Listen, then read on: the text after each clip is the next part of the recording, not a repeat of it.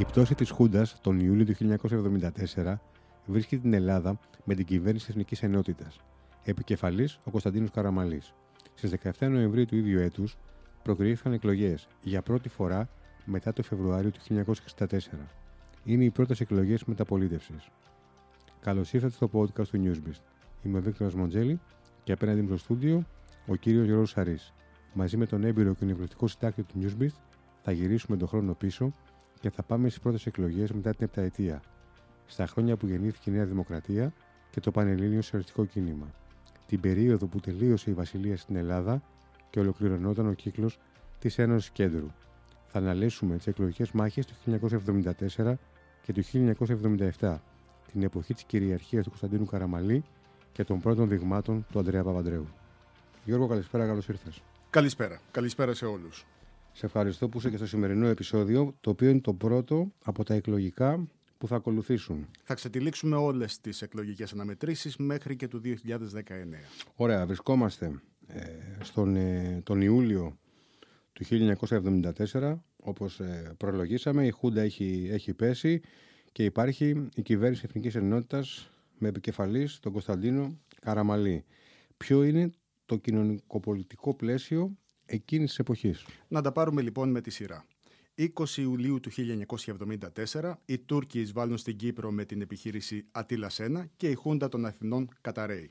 Αναζητείται πολιτική λύση, μια κυβέρνηση Εθνικής Ενότητας και στις είκοσι τέσσερις Ιουλίου, τέσσερα και εικοσιτέσσερα ώρα αργότερα, η Ελλάδα φέρνει, έρχεται στην Ελλάδα ο νέος πρωθυπουργός, ο Κωνσταντίνος Καραμανλής, δύο και πέντε το πρωί προσγειώθηκε στο αεροδρόμιο του Ελληνικού, τέσσερις τα ξημερώματα είχε πάει στη Βουλή και οργιζόταν πρωθυπουργός ενώπιον του Αρχιεπισκόπου και του τότε Προέδρου της Δημοκρατίας, Φαίδωνα Γκιζίκη. Το μεσημέρι της επόμενης μέρας ακολούθησε η ορκομοσία του πρώτου κλιμακίου της κυβέρνησης και οι υπόλοιπες θέσεις του Υπουργικού Συμβουλίου έκλεισαν μέχρι και τις είκοσι έξι Ιουλίου.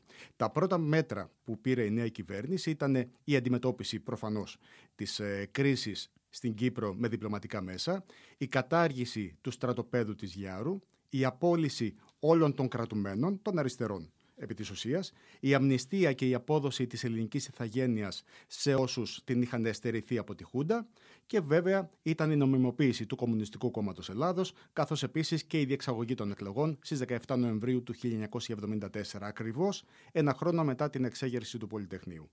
Να σημειώσουμε ότι και στις δεκαέξι Αυγούστου του, του ίδιου έτους, του χίλια εννιακόσια εβδομήντα τέσσερα, η Ελλάδα αποχώρησε από το στρατιωτικό σκέλος του ΝΑΤΟ. Ως ένδειξη διαμαρτυρίας που, για το γεγονός ότι δεν μας έβαλαν πλάτη, δεν βοήθησαν όταν οι Τούρκοι εισέβαλαν στην ε, Κύπρο. Σωστά. Αυτό το, το κρατάμε γιατί θα το χρειαστούμε στη, στη κουβέντα μετά από περίπου τρία χρόνια χρονικά της συζήτησης. Ακριβώς. Ποιοι ήταν οι, οι βασικοί πολιτικοί σχηματισμοί που κατέβηκαν στις εκλογές του χίλια εννιακόσια εβδομήντα τέσσερα? Επί της ουσίας, τον Σεπτέμβριο του χίλια εννιακόσια εβδομήντα τέσσερα, ο Κωνσταντίνος Καραμανλής δήλωνε ότι αποφάσισε να υιοθετήσει ένα σύστημα ενισχυμένης αναλογικής, γιατί αυτό διασφάλιζε, όπως είχε πει τότε, τόσο την πολιτική σταθερότητα, όσο και την εκπροσώπηση των σοβαρότερων πολιτικών τάσεων της χώρας. Το συγκεκριμένο σύστημα θεωρήθηκε ότι ήταν κομμένο και ραμμένο στα μέτρα του, καθώς η επιθυμία του δεν ήταν μόνο να έρθει πρώτο κόμμα η Νέα Δημοκρατία, αλλά και να εκλέξει και τουλάχιστον διακόσιους βουλευτές, προκειμένου να ψηφίσει ένα νέο σύνταγμα που θα εξυπηρετούσε τις μελλοντικές του α, βλέψεις.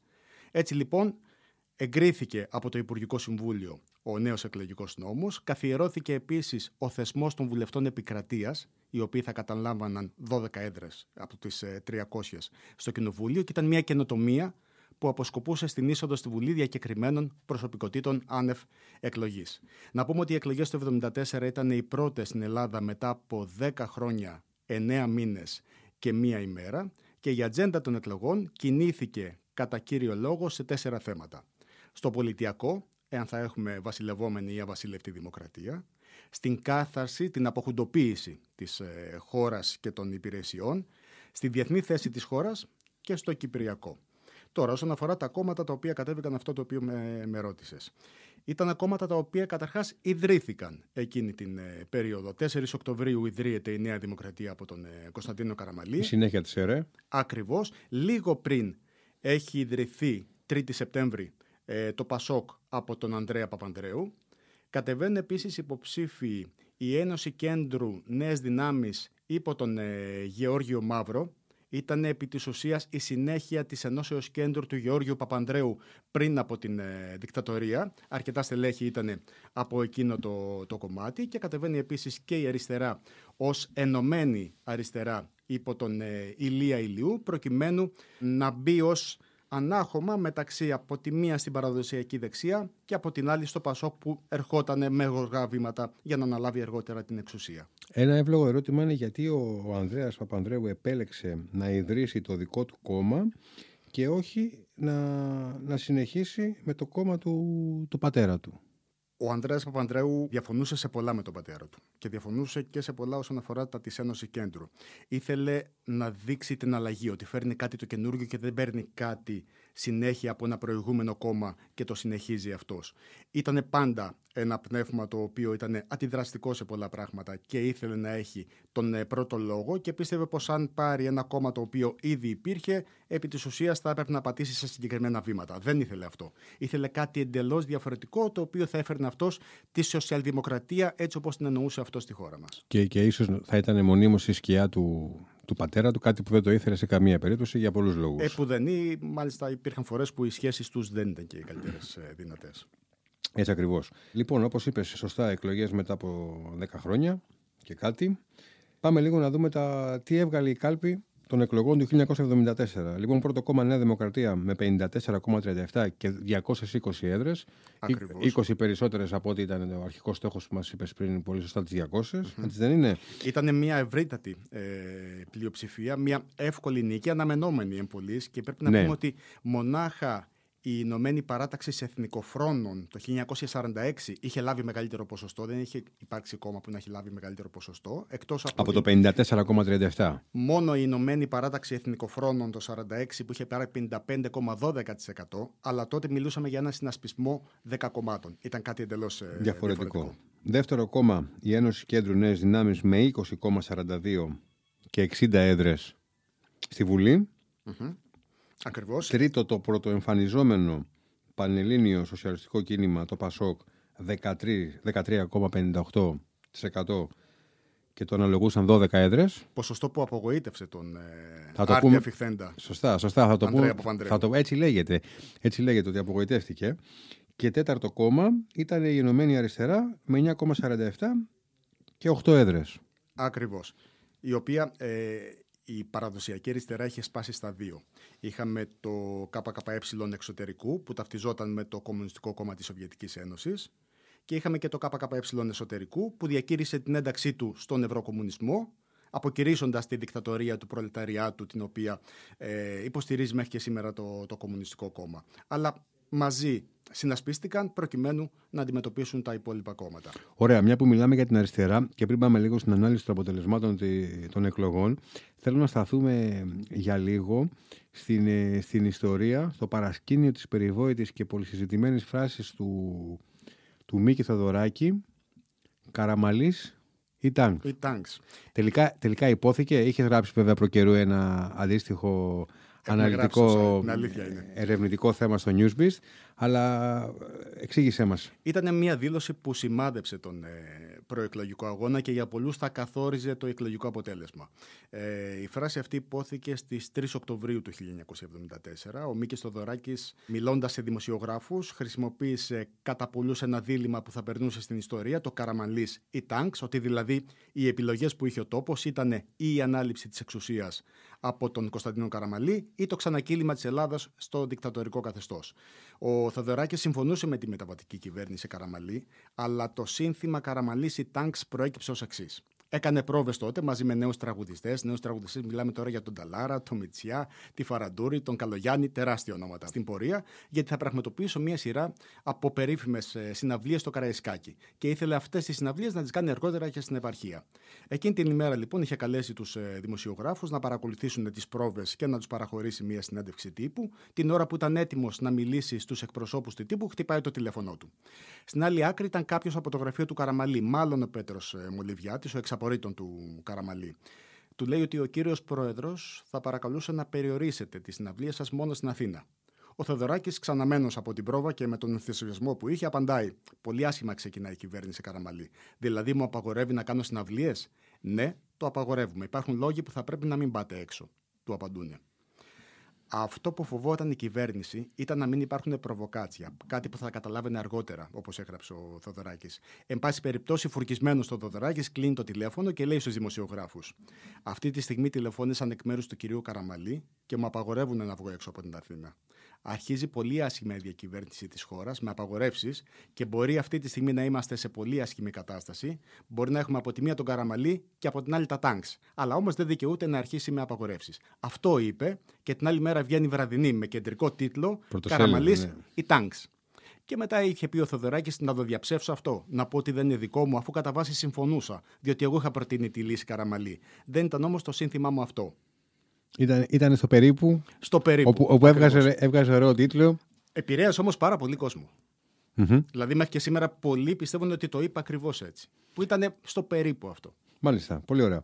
Ε, πάμε λίγο στην ε, τετρακομματική σύνθεση της πρώτης Βουλής. Όπως είπαμε, η Νέα Δημοκρατία με πενήντα τέσσερα κόμμα τριάντα επτά και η Ένωση Κέντρου με είκοσι κόμμα σαράντα δύο. Το ερώτημα που θέλω να, να σου θέσω και να κουβεντιάσουμε είναι πώς εξηγείται η τόσο μεγάλη πτώση της Ένωσης Κέντρου, όπου στις τελευταίες εκλογές είχε περίπου το ποσοστό που πήρε η Νέα Δημοκρατία το, το χίλια εννιακόσια εβδομήντα τέσσερα.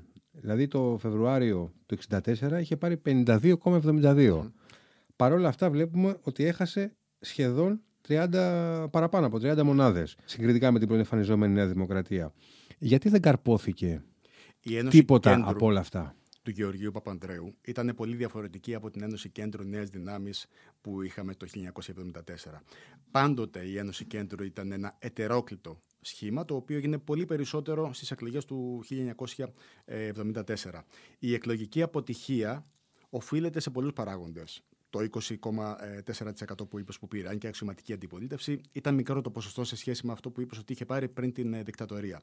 Η αποτυχία λοιπόν αυτή οφείλεται σε πολλούς παράγοντες. Καταρχάς, στη συνεργασία της Ένωσης Κέντρου με τον Κωνσταντίνο Καραμανλή στην κυβέρνηση Εθνικής Ενότητας που προηγήθηκε των εκλογών, όπου ο επικεφαλής ο Γεώργιος Μαύρος είχε πάρει το θόκο του αντιπροέδρου της κυβέρνησης και του Υπουργού Εξωτερικών, και αφετέρου οφειλόταν στην αδυναμία αντιμετώπισης της ανόδου του νεοδερθέντος τότε από τον Ανδρέα Παπανδρέου Πασόκ. Μάλιστα. Ε, να... να σου πω κάτι ακόμα και συντόμου που σε ναι, ναι. διακόπτω όσον αφορά αυτές τις εκλογές, μην το ξεχάσουμε ότι το χίλια εννιακόσια εβδομήντα τέσσερα επιχείρησε και ο Γεώργιος Παπαδόπουλος να ιδρύσει κόμμα και να κατέβει στις εκλογές. Ωστόσο η κυβέρνηση του το απαγόρευσε και ο Άριος Πάγος αρνήθηκε να εγκρίνει τη συμμετοχή του στις εκλογές. Ιδρύθηκε πολύ αργότερα το χίλια εννιακόσια ογδόντα τέσσερα η ΕΠΕΝ με αρχηγό τον Χρήσανθο Δημητριάδη, όσους τον θυμούνται, αλλά δεν μπήκε ποτέ στο κοινοβούλιο, έπαιρνε από μηδέν κόμμα ένα έως και μηδέν κόμμα έξι τοις εκατό το μεγαλύτερο ποσοστό που είχε πάρει. Ένα από τα, πράγματα, από τα πρώτα πράγματα που, που έκανε η κυβέρνηση του, του Κωνσταντίνου Καραμανλή ήταν στις είκοσι δύο Νοεμβρίου του χίλια εννιακόσια εβδομήντα τέσσερα, δηλαδή πέντε ημέρες μετά από τις, ε, τις εκλογές, mm-hmm. οι οποίες έγιναν δεκαεφτά Νοέμβρη. Ακριβώς. Ήταν να προκηρύξει το δημοψήφισμα της ε, όγδοης Δεκεμβρίου του ίδιου έτους, mm-hmm. όπου εκεί οι Έλληνες πολίτες έπρεπε να επιλέξουν για τη μορφή του πολιτεύματος μεταξύ της βασιλευμένης και της βασίλευτης δημοκρατίας. Πόσο σημαντικό ήταν αυτό, αυτή η απόφαση, όχι το αποτέλεσμα, το αποτέλεσμα το ξέρουμε και θα το κουβεντιάσουμε μετά, η κίνηση του Κωνσταντίνου Καραμανλή για τον ίδιο.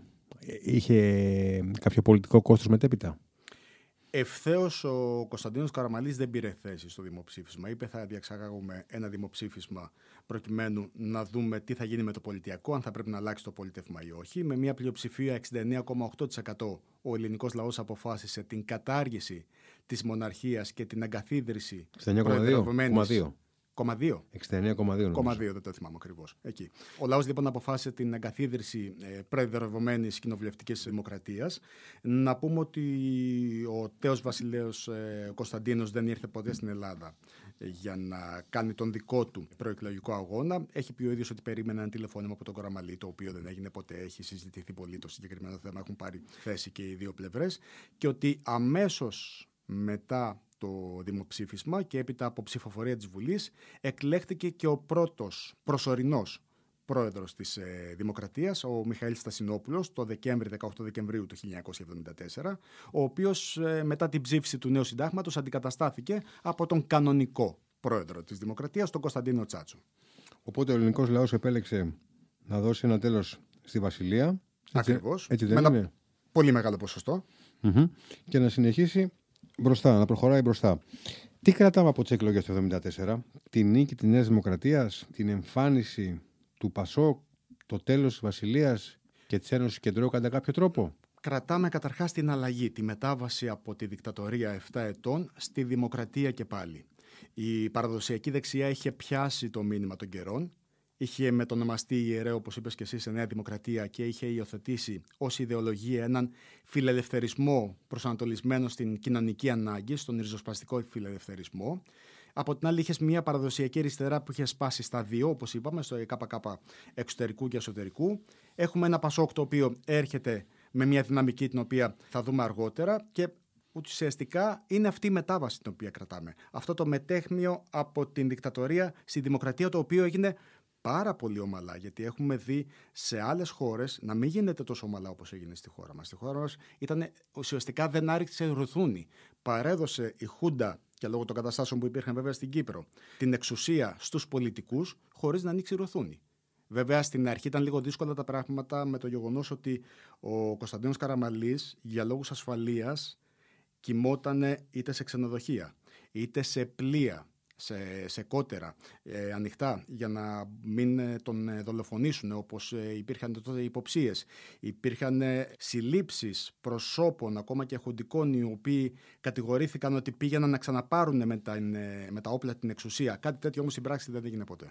Μου κάνει εντύπωση από τις εκλογές του, του εβδομήντα τέσσερα, καταρχήν ο κόσμος διψούσε να πάει να ψηφίσει, έτσι δεν είναι? Mm-hmm, mm-hmm. Ήταν από τα στοιχεία που. Σκέψω ότι είχαν να ψηφίσουν έχουμε... και τόσα πολλά χρόνια. Σωστά. Δηλαδή. Οι, οι εγγεγραμμένοι ήταν έξι εκατομμύρια διακόσιοι σαράντα ένα χιλιάδες εξήντα έξι πολίτες και ψήφισαν παρά κάτι ποιες χιλιάδες, πέντε εκατομμύρια. Δηλαδή η αποχή ήταν μόλις είκοσι τοις εκατό. Όταν ε, σήμερα, με περισσότερους εγγεγραμμένους ενδεχομένως, μιλάμε για ποσοστά που είναι πενήντα τοις εκατό και, και, και βάλε. Κρατάω ένα μικρό ερωτηματικό. Θεωρητικά η ψήφος είναι μέχρι και σήμερα ε, υποχρεωτική.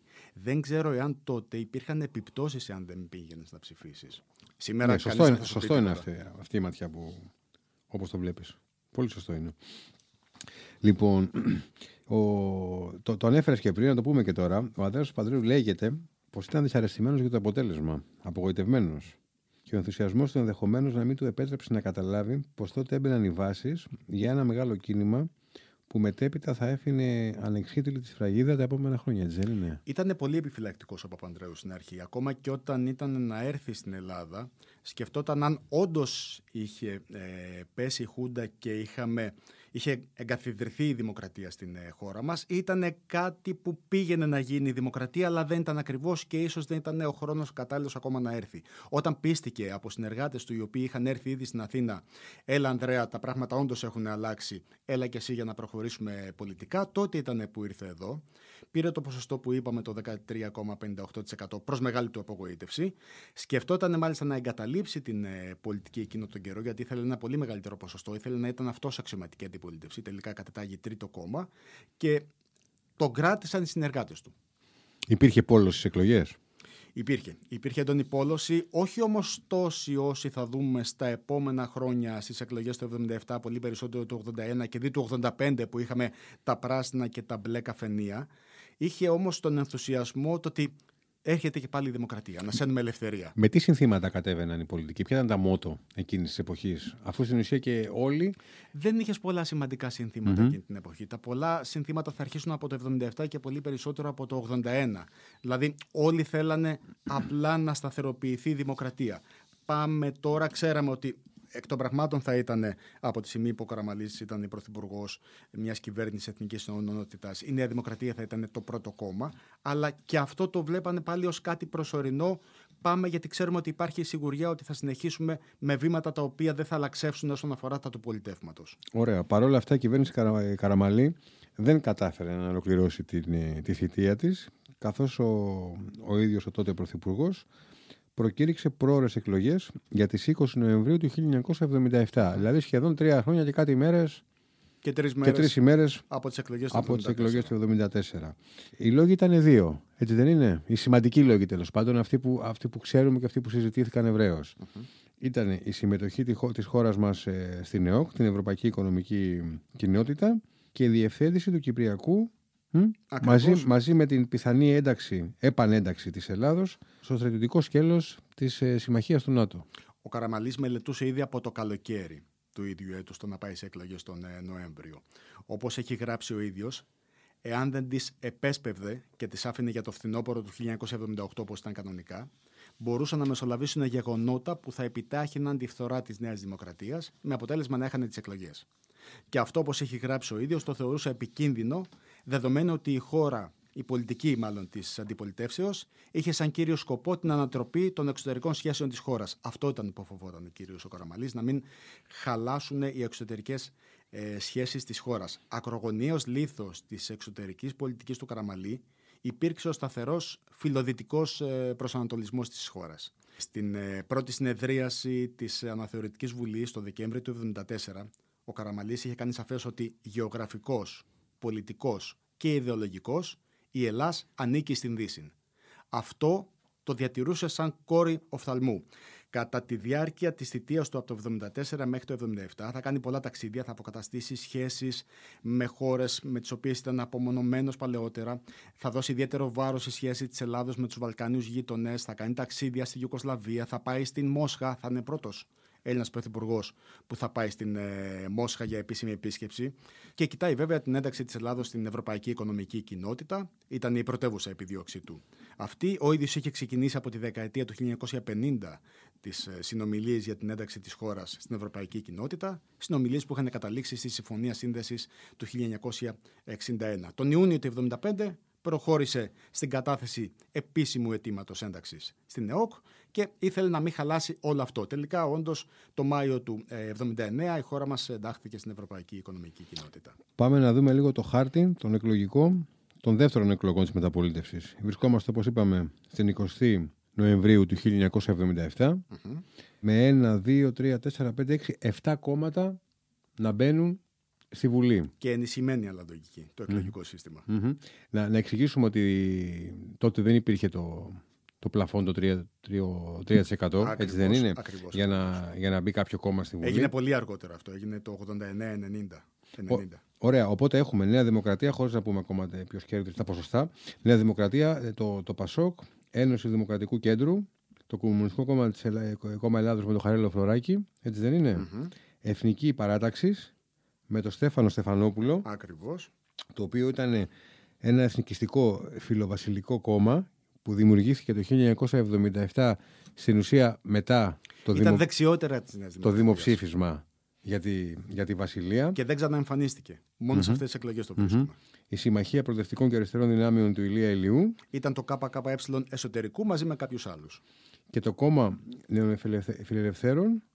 Εδώ είναι ένα κόμμα το οποίο ε, άγνωστο σε πολλούς, είναι ένα κόμμα το οποίο ιδρύθηκε το Σεπτέμβριο του χίλια εννιακόσια εβδομήντα επτά, λίγους μήνες πριν τις εκλογές. Εξέλεξε μονάχα δύο βουλευτές. Ένας εκ των οποίων. Ένας εκ των οποίων είναι ο Κωνσταντίνος Μητσοτάκης. Ο Κωνσταντίνος Μητσοτάκης. Ο οποίος ίδρυσε το κόμμα το Σεπτέμβριο του χίλια εννιακόσια εβδομήντα επτά, μπήκε στη Βουλή το Νοέμβριο του χίλια εννιακόσια εβδομήντα επτά και Μάιο του χίλια εννιακόσια εβδομήντα οκτώ, λίγους μήνες αργότερα, προσχώρησε στη Νέα Δημοκρατία. Ακριβώς. Ακριβώς. Για να γίνει πρόεδρος της αργότερα, και την ιστορία την ξέρουμε. Έτσι ακριβώς. Λοιπόν, η Νέα Δημοκρατία του Κωνσταντίνου Καραμανλή στις δεύτερες εκλογές πήρε σαράντα ένα κόμμα ογδόντα επτά τοις εκατό με εκατόν εβδομήντα μία έδρες. Mm-hmm. Έχασε δηλαδή γύρω στις ε, δώδεκα με δώδεκα κόμμα πέντε μονάδες από το χίλια εννιακόσια εβδομήντα τέσσερα. Αισθητά μειωμένα ποσοστά εξαιτίας μεταξύ άλλων και της φυγής φιλοβασιλικών που δυσαρεστήθηκαν με τη στάση του Καραμανλή. Αυτό βγαίνει ένα έξι κόμμα οκτώ περίπου, οπότε ψάχνουμε γύρω στις πέντε έξι μονάδες ακόμα που έχουν, που αλλού που, που έχουν πάει. Που αλλού είχαν πάει. Ναι. Καλά, προφανώς πολλοί πήγανε και στο, στο Πασόκ. Θα πρέπει να πούμε, όσον αφορά τα της προεκλογικής περίοδου, και επειδή μιλάμε για τον ε, Καραμανλή, στην κεντρική του προεκλογική ομιλία στην Πλατεία Συντάγματος, καταρχάς να πούμε ότι την εκφώνηση των συνθημάτων από τα μεγάφωνα εκείνη την εποχή είχαν αναλάβει δύο τηλεοπτικά πρόσωπα. Η Νάκη Αγάθου, που ενδεχομένως πολλοί δεν την ε, θυμούνται, αλλά έχει μια μεγάλη ιστορία στο ραδιόφωνο και την ε, τηλεόραση, και η Λιάνα Κανέλη ήταν η άλλη. Κάτω λοιπόν από το μπαλκόνι που μιλούσε ο Καραμανλής υπήρχε ένα τεράστιο πανό σε σχήμα βυζαντινού θόλου με την επιγραφή Περικλής, Βενιζέλος, Τρικούπης, Καραμανλής. Για να δεις πώς βλέπανε τον Καραμανλή πολύ τότε, τον οποίον τον είχαν χαρακτηρίσει και εθνάρχη.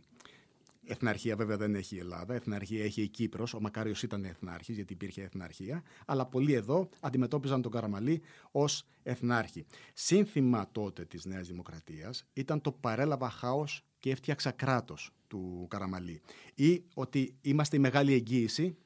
Αλλά αυτό το σύνθημα, το είμαστε μεγάλη εγγύηση και εγκαθιδρύσαμε τη δημοκρατία, επί της ουσίας δεν υποσχόταν τίποτα για το μέλλον. Κάτι το οποίο έκανε ο Ανδρέας όμως από την άλλη πλευρά. Mm-hmm. Με τα ποσοστά που είπες, να πούμε ότι σε γενικές γραμμές δεξιά και αριστερά μοιράστηκαν και πάλι το πενήντα τοις εκατό των ψήφων. Σωστό. Και για πρώτη φορά να δεικνύεται ως ισχυρός πόλος το, το ΠΑΣΟΚ, το οποίο χρήζεται αξιωματική αντιπολίτευση με ποσοστό είκοσι πέντε κόμμα τριάντα τέσσερα τοις εκατό. Βλέπουμε τα στοιχεία. Διπλασίασε σχεδόν το ΠΑΣΟΚ τα προηγούμενα, τα προηγούμενα, τα προηγούμενα ποσοστά του.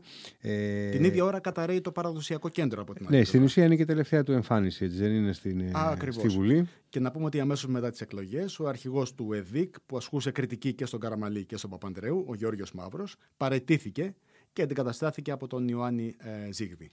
Το κόμμα του Χαρίλαου Φλωράκη, το Κομμουνιστικό Κόμμα, με εννιά κόμμα τριάντα έξι. Για πρώτη φορά ε, το νομιμοποιημένο Κομμουνιστικό Κόμμα κατέρχεται ε, αυτόνομο και παίρνει το εννιά κόμμα τριάντα έξι τοις εκατό. Η Εθνική Παράταξη που είπαμε ότι δημιουργήθηκε λόγω του δημοψηφίσματος, εκπροσωπώντας κυρίως ή αποκλειστικά την, τη βάση των, των βασιλικών. Mm-hmm. Με ένα έξι κόμμα ογδόντα δύο τοις εκατό. έξι κόμμα ογδόντα δύο τοις εκατό. Συμμαχία Προοδευτικών και Αριστερών Δυνάμεων Ηλία Ηλιού με δύο κόμμα εβδομήντα δύο τοις εκατό. Και το πρωτοεφανιζόμενο. Και έβγαλε δύο βουλευτές που ήταν ο Ηλίας Ηλιού και ο Λεωνίδας Κύρκος. Να το πούμε γιατί έχει μεγάλη ναι, ιστορία αργότερα για την φυσικά, αριστερή. Φυσικά, φυσικά. Και το κόμμα του Κωνσταντίνου Μητσοτάκη με μόλις ένα κόμμα μηδέν οκτώ και δύο έδρες. Είδες, με ένα τοις εκατό έβγαζες τότε βουλευτές και έβγαζες δύο βουλευτές. Με δύο έδρες, τη μία την πήρε ο ε, Κωνσταντίνος Μητσοτάκης και η άλλη ήταν ε, του Παύλου Μπακογιάννη, επί χρόνια βουλευτή Ρεθύμνου και πριν, της, ε, πριν τη δικτατορία. Εκείνες τις, ε, τις εκλογές του εβδομήντα επτά, έχοντας περάσει τα τρία χρόνια της, μετά τη Χούντα, οπότε ο κόσμος είχε πλέον λίγο, το μυαλό ήταν πολύ πιο καθαρό από, από τις πρώτες εκλογές του εβδομήντα τέσσερα. Θεωρείς ότι οι Έλληνες οι πολίτες ψήφισαν στην ουσία κόμματα ή ηγέτες? Και τα δύο ψήφιζαν, δεν μπορώ να πω το ένα και το άλλο. Καταρχάς ξεκίνησαν και πάλι να κοιτούν την τσέπη τους και όχι μόνο την ε, δημοκρατία, η οποία, ναι, το εβδομήντα επτά μπορούμε να πούμε ότι πλέον είχε εγκαθιδρυθεί για τα καλά, δεν υπήρχε φόβος να ξανακυλήσει η χώρα στην ε, δικτατορία, οπότε κοιτούσε τα οικονομικά, την τσέπη του. Θα πρέπει να πούμε ότι έχει προηγηθεί διεθνώς η πετρελαϊκή κρίση, η μεγάλη πετρελαϊκή κρίση του χίλια εννιακόσια εβδομήντα τρία, και θα ερχόταν μία ακόμα το χίλια εννιακόσια εβδομήντα εννιά που επηρέασε όλο τον κόσμο, τεράστια κρίση για εκείνη την εποχή, οπότε ο κόσμος κοιτούσε και τα προγράμματα των κομμάτων. Δεν ξέρω κατά πόσο τα κοιτάμε τώρα τόσο πολύ τα, τα προγράμματα του κάθε κόμματος. Αλλά τότε είχαν συγκεκριμένες θέσεις για την οικονομία, για την εξωτερική πολιτική, για το ένα και το άλλο. Και σου έλεγαν συγκεκριμένες θέσεις. Κοίτα, τότε υπήρχε και, υπήρχε και συγκεκριμένος όγκος πληροφόρησης που ήταν πολύ λιγότερος από το σημερινό. Οπότε μπορούσες να δώσεις μεγαλύτερη βάση σε μια κουβέντα που σου έλεγε ε, κάποιος υποψήφιος βουλευτής ή. Ή ο Πρωθυπουργός από, από τη σημερινή εποχή. Και βέβαια υπήρχαν και τα πολιτικά παιχνίδια που παίζονταν, παίζονται και θα παίζονται. Ο Καραμανλής το Μάιο του χίλια εννιακόσια ογδόντα αποφασίζει να εγκαταλείψει την Πρωθυπουργία και την αρχηγία του κόμματος της ε, Νέας Δημοκρατίας, προκειμένου να αναλάβει. Να σταθούμε λίγο σε αυτό. Στην ε, Προεδρία της ε, Δημοκρατίας. Για, σε, για, για φέρε μας λίγο το, το χρονικό της εποχής. Εδώ και καιρό επεδίωκε ο Καραμανλής να μεταβεί στην Προεδρία της Δημοκρατίας, βλέποντας που πάει το πράγμα, ότι σιγά σιγά έρχεται το ΠΑΣΟΚ, και επειδή δεν ήθελε με το ΠΑΣΟΚ στην εξουσία να ανατραπούνε πολιτικές τις οποίες είχε ξεκινήσει αυτός, δεν ήθελε να βγούμε από την Ευρωπαϊκή Ένωση, δεν ήθελε να βγούμε από το ΝΑΤΟ. Θυμίζουμε ότι ένα από τα βασικά συνθήματα του ΠΑΣΟΚ ήταν ΕΟΚ και ΝΑΤΟ, στο ίδιο συνδικάτο, έξω οι βάσεις του θανάτου. Θα ανέτρεπε, θεωρητικά τουλάχιστον, ότι πρακτικά δεν το έκανε ποτέ ο Ανδρέας Παπανδρέου, μια πολιτική την οποία είχε ξεκινήσει φιλοδυτική ο Κωνσταντίνος Καραμανλής και ήθελε να ανέβει στο ύπατο πολιτιακό αξίωμα, στην Προεδρία της Δημοκρατίας, για να ελέγχει από κάτω τον Ανδρέα Παπανδρέου, που έβλεπε ότι θα ερχόταν και θα χρειαζόταν κάποια στιγμή πρωθυπουργός. Οπότε είπε, ήρθε ο καιρός τώρα να φύγω και να πάω στην Προεδρία. Να πούμε ότι ο πρόεδρος της Δημοκρατίας τότε είχε μεγάλη εξουσία, δεν είχε την εξουσία που έχει τώρα.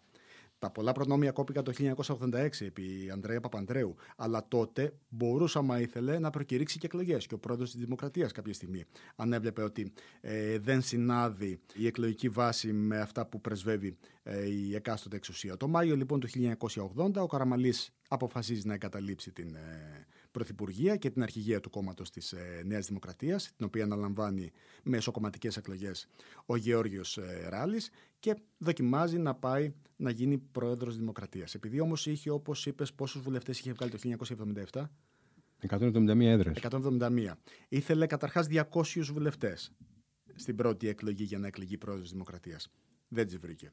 Ήθελε διακόσιους και στις δεύτερες. Δεν τις βρήκε. Οπότε πόνταρε στην τρίτη εκλογική αναμέτρηση, εκλογές εννοούμε τώρα στη Βουλή, για να εκλέξεις πρόεδρο Δημοκρατίας, που απαιτούνταν εκατόν ογδόντα βουλευτές. Πάλι δεν τους είχε. Να πούμε ότι στην πρώτη ψηφοφορία είχε πάρει εκατόν εβδομήντα εννέα, στη δεύτερη εκατόν ογδόντα, και μετά έψαχνε βουλευτές που θα βρει.